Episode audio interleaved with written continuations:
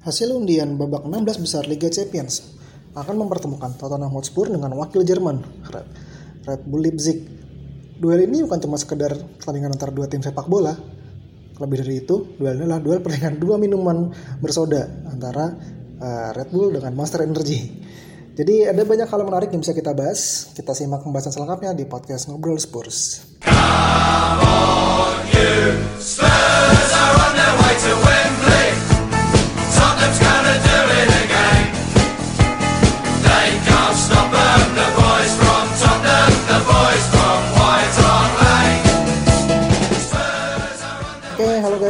kembali lagi bersama gue Suryo di podcast Ngobrol Spurs. Ya, seperti yang tadi gue bilang di pembukaan ini, uh, pembahasan soal uh, Spurs melawan Leipzig ntar ya. Gimana sih uh, pengucapannya gue tidak agak bingung dan gue juga nggak yakin sebenarnya dua dia minuman bersoda gue nggak pernah minum sejujurnya.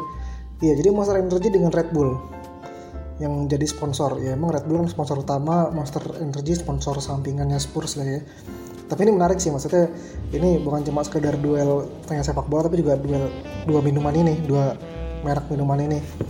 Jadi ya udah uh, di episode ini makanya seperti yang gue bilang di awal tadi gue bakal ngebahas seputar Spurs dengan Leipzig. Juga nanti mungkin di akhir gue akan ngebahas sedikit lagi soal Spurs melawan Chelsea. Kemarin udah gue bahas sedikit juga sekarang gue tambahin lagi sedikit lagi. Jadi uh, dari Leipzig dulu ya. Leipzig ini sendiri uh, dari gue pribadi nih uh, undian yang gimana ya? Gue agak sedikit agak campur perasaan gue uh, cukup optimis karena kita ya secara di atas kertas kita bisa menghindari tim-tim seperti Barcelona, PSG, uh, kemudian Juventus. Kita bisa dapat undian yang relatif uh, lebih mudah di atas kertas. Walaupun pada kenyataannya nggak juga karena Leipzig sendiri uh, sampai saat ketika gue take podcast ini mereka ada di peringkat pertama uh, BRM eh, Bundesliga. Uh, baru aja kemarin draw sama Dortmund kan gue ketika take ini. Mereka peringkat satu liga dan rekornya juga cukup fantastis ya. Dan seperti yang kita tahu juga Leipzig ini umurnya juga belum 10 tahun dia klub yang baru. Tapi dia kalau secara sejarah jadi dia baru berdiri dia dari mulai dari start tiga paling bawah kan. Dia juara promosi juara promosi promosi promosi promosi terus sampai tiga tahun lalu kurang lebih uh, mereka promosi ke Bundesliga di tangan pelatih yang sekarang menangis Southampton Ralph Hasan Hatel jadi ini makanya menarik ya. Gue dari ketika awal Leipzig ini muncul gue cukup mengikuti perkembangannya. Mungkin nggak intens tapi ya salah satu tim yang gue menaruh perhatian di sini. Selain karena kualitas pemain-pemainnya juga cukup oke okay ya emang mainnya juga cukup atraktif ya. Di bawah arahan Rapasan Hatel kemarin ya. Uh, jadi kalau mungkin kalau kalian mungkin tahu juga jebolan-jebolan salah satunya dia yang main di Liverpool juga sekarang Nabi kita dia dulu salah satu kuncinya Leipzig juga uh, ketika dia baru promosi ke Bundesliga juga dia langsung bisa finish ke peringkat 3 gitu. Bisa bersaing dengan tim-tim seperti uh, Bayern Munchen dan Dortmund ya.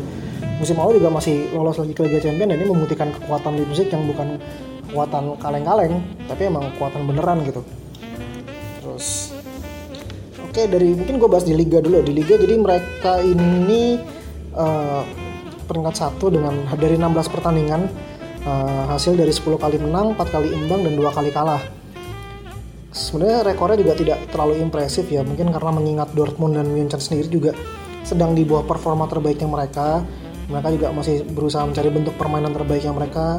Uh, Dortmund ini juga habis ganti pelatih kan ya juga masih ya masih sedikit angin-anginan gitu. Dortmund juga ya kita tahu Dortmund juga dari dulu gitu-gitu aja.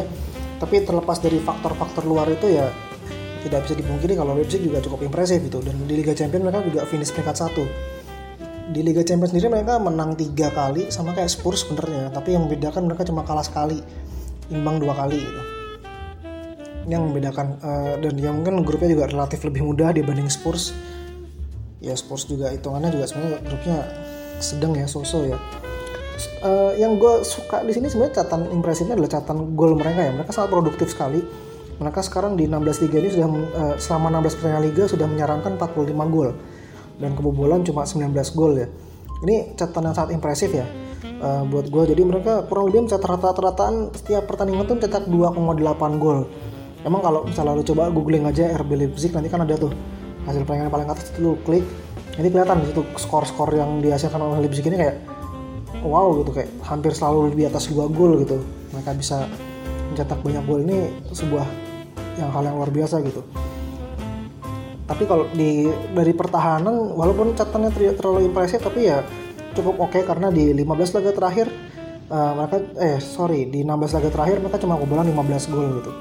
Ini luar biasa. Dan juga gue melihat uh, di liga mereka punya catatan catatan menarik uh, yang sangat impresif itu adalah shoot per game. Jumlah tendangan ke gawang eh, jumlah tendangan yang mereka lakukan dalam satu pertandingan rata-rata dan 16,1 itu angka yang wow itu mereka menunjukkan tim yang sangat ofensif sangat menyerang sangat agresif.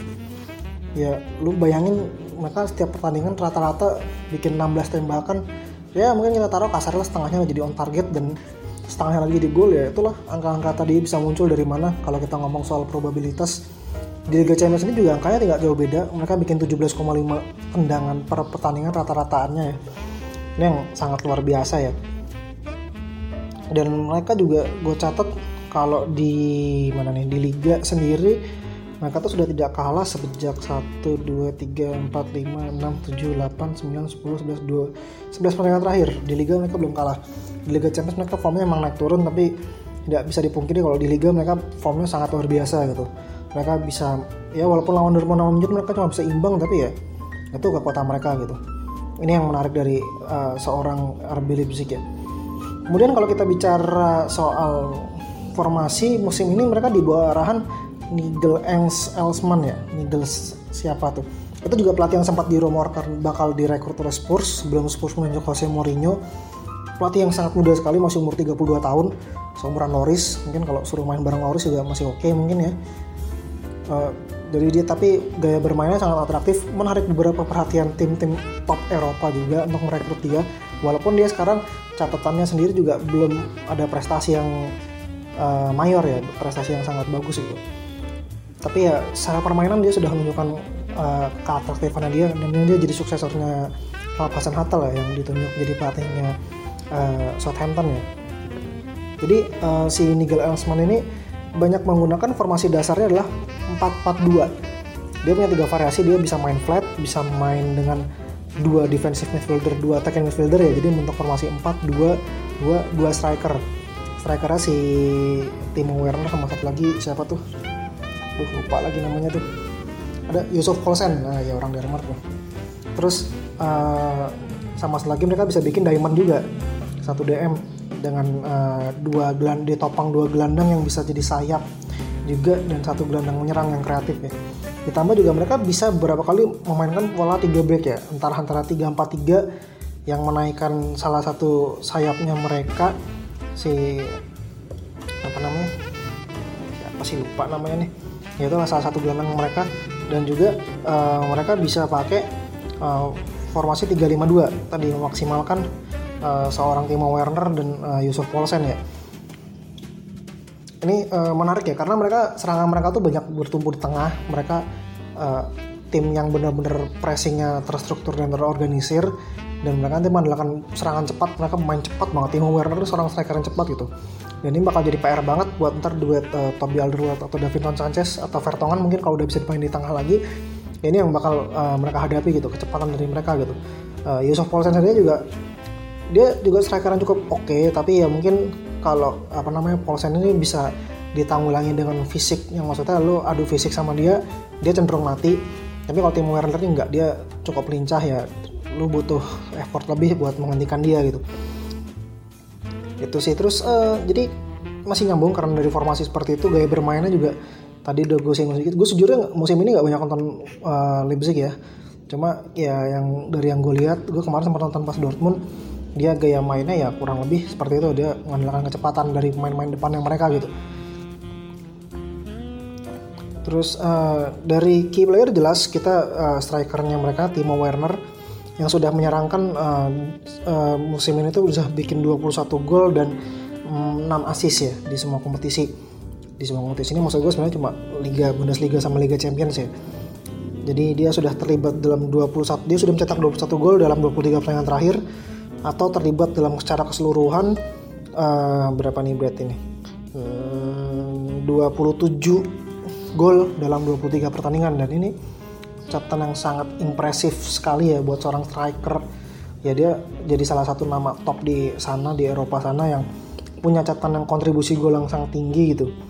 Dia Tim Werner uh, punya kecepatan yang oke. Okay. dia juga seorang finisher yang tajam yang kalau ya lu nggak bisa memberikan kesempatan atau ruang pada dia dan dia bakal menghukum lo gitu. Ya inilah yang harus diwaspadai oleh lini pertahanan Spurs gitu. Dan kita tahu sendiri juga sebenarnya kan si Timo Werner ini kan diharapkan menjadi striker masa depan Jerman ya. Usianya juga masih muda 23 tahun. Walaupun di timnas dia kurang bersinar ya. Kurang mungkin dia nggak masuk dengan skema permainannya si siapa namanya? Si aduh siapa sih? Pelatih galer tuh Jerman. Tiba-tiba lupa gue itulah sama skemanya Jerman nggak masuk tapi dia dengan di dua di formasi pola dua striker ini benar-benar bisa bermain lebih optimal dan lebih oke okay gitu. Dia juga emang bisa main satu striker sebenarnya dia main striker tunggal cuma sekarang dia benar-benar makin keluar tajinya dia. Terus juga ada nama-nama lain juga. Nama-nama yang sudah cukup familiar ya Emil Forsberg juga uh, playmaker atau yang bisa bermain di sayap juga sayap kanannya asal Swedia ini. Dia juga ya walaupun musim ini dia tidak konsisten starter tapi ya dia juga uh, cukup berbahaya ya main yang berbahaya dengan kualitasnya dia gitu. Kita udah tahu dia salah satu playmaker yang bagus juga di Eropa. Kemudian ada gelandang muda asal Prancis Engkuku yang musim ini dia sudah bikin di semua kompetisi uh, eh, 3 gol dan 6 assist ya. Yaitu uh, yang lebih mungkin catatannya kelihatan tidak impresif tapi kalau gue jajarin dengan menit bermain dia yang cuma 3738 menit Artinya dia berkontribusi dalam 9 gol di 738 menit ini. Jadi dia rata-rata terlibat gol dalam setiap 82 menit. Ini catatan yang sangat luar biasa sekali ya buat dia. Dia ini pemain yang bisa sebagai saat bermain di sayap, bisa jadi gelandang serang, bisa jadi striker juga, cukup uh, fasih di berbagai posisi.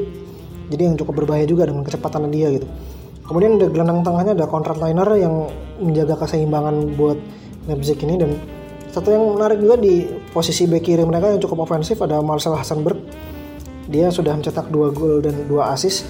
Ini yang bakal menjadi menarik sih karena uh, Spurs sendiri kan kita tahu di bek kanannya dia, eh bek kanan kita ada Serge Aurier yang bermain sangat ofensif dan Leipzig punya bek kiri yang bisa main ofensif. Ini bakal menjadi sorotan juga mungkin itu yang bakal jadi target oleh Leipzig untuk menyerang sisi yang ditinggalkan Serge Aurier ini dengan serangan pemain sayap mereka di kiri mereka ada banyak pemain sayapnya. Yusuf Paulsen juga bisa geser ke situ. Ada main-main lain juga. Terus dia ini ditopang dengan back sayap yang ofensif ini. Ini bakal menarik banget bagaimana uh, Jose Mourinho bakal menghadapi mereka gitu. Tapi bukan berarti tim yang impresif ini tidak tanpa kelemahan ya. Karena kalau kita melihat dari lawan Dortmund kemarin sebenarnya mereka tim yang cukup terorganisir walaupun uh, tidak bisa maksudnya bermain dengan organisasi permainan level tinggi ya Artinya ketika lo bisa menekan mereka, bisa mencari celah sedikit celah dari mereka, mereka tidak akan bisa cepat menanggulangi itu dan kita bisa manfaatkan momentum untuk menyerang terus-terusan. Itu sebenarnya yang gue lihat dari tim uh, Leipzig ini gitu. Satu itu, kedua juga mereka tim yang mungkin secara individu tidak bukan yang uh, kelas dunia ya. Jadi artinya uh, banyak uh, kesalahan-kesalahan yang masih sering mereka buat yang bisa berujung pada uh, gol-gol yang mereka terima gitu dan kalau kita lihat juga sendiri catatan defense mereka tidak begitu apik ya. Mereka kebobolan 19 gol di liga di liga champions juga. Kalau nggak salah dia kebobolan berapa sih? 10 apa 8 ya? Gue lupa. Kemarin gue udah nyatet perasaan. Catatan golnya cukup banyak dan mereka di liga eh di semua komut di liga dengan gue catat. Baru bikin clean sheet 4 kalau nggak salah liga champions 1 jadi clean sheet mereka baru 5 ya walaupun nggak bisa dibandingkan dengan Spurs ya. Yang clean sheetnya juga baru 2 di liga atau di semua kompetisi bikin 4 atau 5 gitu gue lupa. Ya angkanya tidak begitu impresif dan ini menjadi catatan mereka kalau pertahanan mereka tuh tidak sebagus itu dan kita harus bisa bermain ofensif melebihi mereka gitu. Ditambah dengan pola uh, pola dua striker ini main 4-4-2 ini artinya lu meninggalkan gap atau ruang besar di tengah ini dan ini yang harus dieksploitasi sama kita. Kita harus mengeksploitasi jangan sampai lini tengah kita kalah sama Leipzig ini. Begitu sih kurang lebih. Hmm, ya mungkin Leipzig itu aja sih yang bisa gue bahas. Singkatnya kurang lebih gambaran soal calon lawan kita ini uh, memang lawan yang tidak bisa dientengkan tidak bisa dianggap mudah walaupun di atas kertas bisa lebih baik gitu dan satu hal yang kita punya jelas menang dari mereka adalah kita punya pengalaman. Gitu. Spurs sebagai tim sendiri sudah punya pengalaman untuk main di 16 besar sudah sampai di final Liga Champions dan sekarang ditangani oleh Jose Mourinho. Uh, jelas dari segi pengalaman mereka menang musim dan ini bisa jadi uh, apa namanya nilai tambah buat Spurs dalam menghadapi Leipzig ini. Kemudian juga ada berita lain jadi uh, Premier League musim ini kan akan menerapkan mid season break ya. Jadi di tengah-tengah musim nanti bulan Februari uh, antara tanggal 8 dan 15 Februari itu nanti uh, jadi biasanya kan satu game week kan tiap weekend gitu satu aja kan satu minggu itu pokoknya habis kan antara Jumat, Sabtu, Minggu atau Senin atau Selasa. Nah pada minggu itu nanti uh, game weeknya akan ditarik uh, jadi dua, jadi satu game week dibikin dua minggu. Itu kan memberikan waktu istirahat yang lebih banyak gitu. Uh, dan Spurs sendiri akan tanding lawan Leipzig pertama kali lawan eh, tanggal 19 Februari. Di sini kita punya keuntungan kalau kita bisa main tanggal 8 Februari, artinya kita punya 11 hari waktu untuk istirahat dan persiapan ini poin plus jadi kita punya waktu yang istirahat kita bisa main dengan full squad yang full tenaganya maksudnya full eh, energinya full tidak kelelahan dan juga kita punya 11 hari untuk melakukan persiapan persiapan dari segi taktis dan strategi ya. Ini sangat keuntungan Spurs tapi sebaliknya kalau kita dapat kesempatan main tanggal 15 Februari artinya kita cukup waktu untuk empat hari untuk melakukan istirahat dan recovery.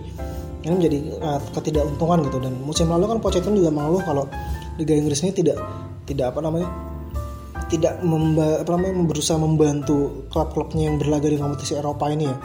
Mereka seperti tidak mau mengganti atur jadwal tuh beda kayak musim lalu ya kan kayak lawan Ajax tuh Ajax punya waktu jadi kayak game weeknya mereka diliburin buat uh, supaya Ajax bisa fokus lawan Spurs tapi Spurs masih ada waktu bertanding jadi harus merotasi pemain terpaksa merotasi pemain. Terus waktu istirahat pemain-pemainnya juga lebih sedikit dan seperti itulah. Dan ya semoga kita harapkan juga kita bisa dapat uh, keputusan yang baik ya karena gue gak tahu kayaknya belum diputusin jadwalnya tanggal berapa Spurs mainnya. Oke gitu aja sih paling ya. Jadi uh, buat Leipzig. Terus uh, singkat lawan Chelsea uh, ini pertemuan pertama Chelsea dan Spurs dengan pelatih baru. Sebelumnya kan musim lalu Chelsea ditangani oleh uh, siapa namanya tuh? Uh, Maurizio Sarri dan Spurs ditangani oleh Mauricio Pochettino. Sekarang Chelsea ditangani oleh Frank Lampard dan Jose Mourinho menangani Spurs. Ini yang juga menarik karena uh, duel antara guru dan mentor ya. Walaupun Mourinho juga pernah bertemu dengan Lampard uh, di tim lama mereka Lampard di Derby County dan Mourinho di MU uh, pada pertandingan itu uh, Jose Mourinho dipermalukan oleh Frank Lampard dengan hasil 4-0 ya. Dan ya gue rasa waktu itu salah satu downlightnya karir Mourinho di MU ya di kan ayam-ayamin sama Derby Country dan di tangan anak as bekas mantan pemain kesayangan dia sendiri itu Frank Lampard. Ya semoga ini bisa jadi momentum untuk balas dendam supaya ya namanya juga Mourinho gitu. Maksudnya dia dia sebelumnya bertandang ke MU dia kalah sekarang masa menjamu Chelsea dia meraih hasil yang tidak bagus gitu. Dia pasti pengen hasil yang bagus gitu. Uh, poin plus juga karena dia punya satu minggu full sesi latihan untuk memperdalam filosofi taktiknya dia untuk banyak membenahi uh, apa namanya membenahi hal-hal yang ingin dia benahi.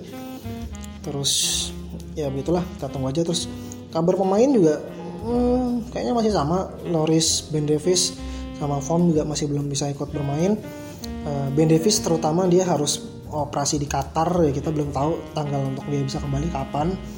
Kemudian uh, siapa namanya? Uh, Eric Lamela Eric Lamela uh, Mourinho sendiri bilang dia Lamela sama sekali belum ikut sesi latihannya dia sama sekali satu sesi pun karena emang masalah fitnessnya dia. Uh, tapi dia berharap periode Natal ini dia bisa kembali apa namanya memperkuat Spurs ya sesi latihan dia yaitu dia memperkirakan antara tanggal 28 Desember atau uh, pas tahun baru 1 Januari. Sementara dari uh, terus Tanguin Membele juga yang kemarin sempat cedera ya. Jadi si Mourinho kan bilang kalau waktu lawan MU kan memang Tanguin nggak fit habis itu dia tidak memainkan Tanguin pertandingan selanjutnya dan ya alasannya cedera di apa namanya di hamstring hamstring atau panggul ya gue lupa si cedera Tanguin itu sudah mana. Ya emang mungkin ini cukup belum fit fisiknya. Ya mungkin lawan Chelsea ini udah bisa ikut di bench kita tunggu aja karena belum ada infonya terus juga eh, eh, eh jatuh. Terus kalau dari Chelsea mungkin eh, berita cederanya baru Rosbar Rosbar udah bisa main sih cuma emang kayaknya dia mau sertakan oh nih Tomori. Fikayo Tomori ya mungkin uh, apa namanya cukup uh, yang positif buat Spurs ya kalau kita tahu sendiri Chelsea ini kalau gue perhatiin mainnya mulai bagus ketika Tomori disertakan di starting line up dan mulai jelek ketika Tomori cedera jadi ya kalau Tomori ini out mungkin yang bisa dimainkan kan duetnya si siapa namanya itu? Kurt Zoma sama siapa tuh? Kristensen ya? Atau siapa biasanya itu ya itulah yang pemain. Terus ya Chelsea sendiri juga kita tahu semenjak Jose Mourinho masuk kan Spurs menangin di lima pertandingan terakhir liga ya menang 4 kebalikannya Frank Lampard. Semenjak Jose Mourinho masuk dia kalah 4 pertandingan dari 5 laga liga terakhir ini hal yang cukup besar catatan rekor yang cukup buruk buat Chelsea dan makanya kita bisa ngejar mereka dan kalau Spurs menang kan kita bisa menyalip mereka ke peringkat 4 dengan uh, selisih gol perbedaan gol yang lebih uh, superior ya kita dibanding Chelsea ya. Uh, terus juga uh, tadi mau ngomong apa ya? Kok lupa tiba-tiba. Oh iya uh, sama ada hal menarik lagi kalau kalian ingat. Jadi Jose Mourinho sempat di interviewnya eh bukan interview sih. Ketika dia masih jadi pandit di Bein Sport dia pernah ngomong emang Chelsea-nya Lampard. Waktu Chelsea main bagus tapi Mourinho ngomong dengan tegas gini kayak Chelsea Lampard emang mainnya bagus atraktif tapi dia punya masalah dia melihat ada masalah. Kalau Chelsea Lampard ini adalah uh, tim yang tidak cukup bagus untuk bermain di laga-laga besar gitu. Dan banyak waktu mempertanyakan pendapatnya Jose ini tapi ternyata sekarang terbukti ketika mereka lawan tim-tim top hasil yang mereka raih cenderung tidak bagus ya. Mereka kalah lawan MU di uh, game week pertama terus lawan lawan City kalah lawan Liverpool juga kalah ya inilah mungkin Spurs juga kalau tuan tim besar harusnya kita di atas kertas bisa lah menang lawan Chelsea itu.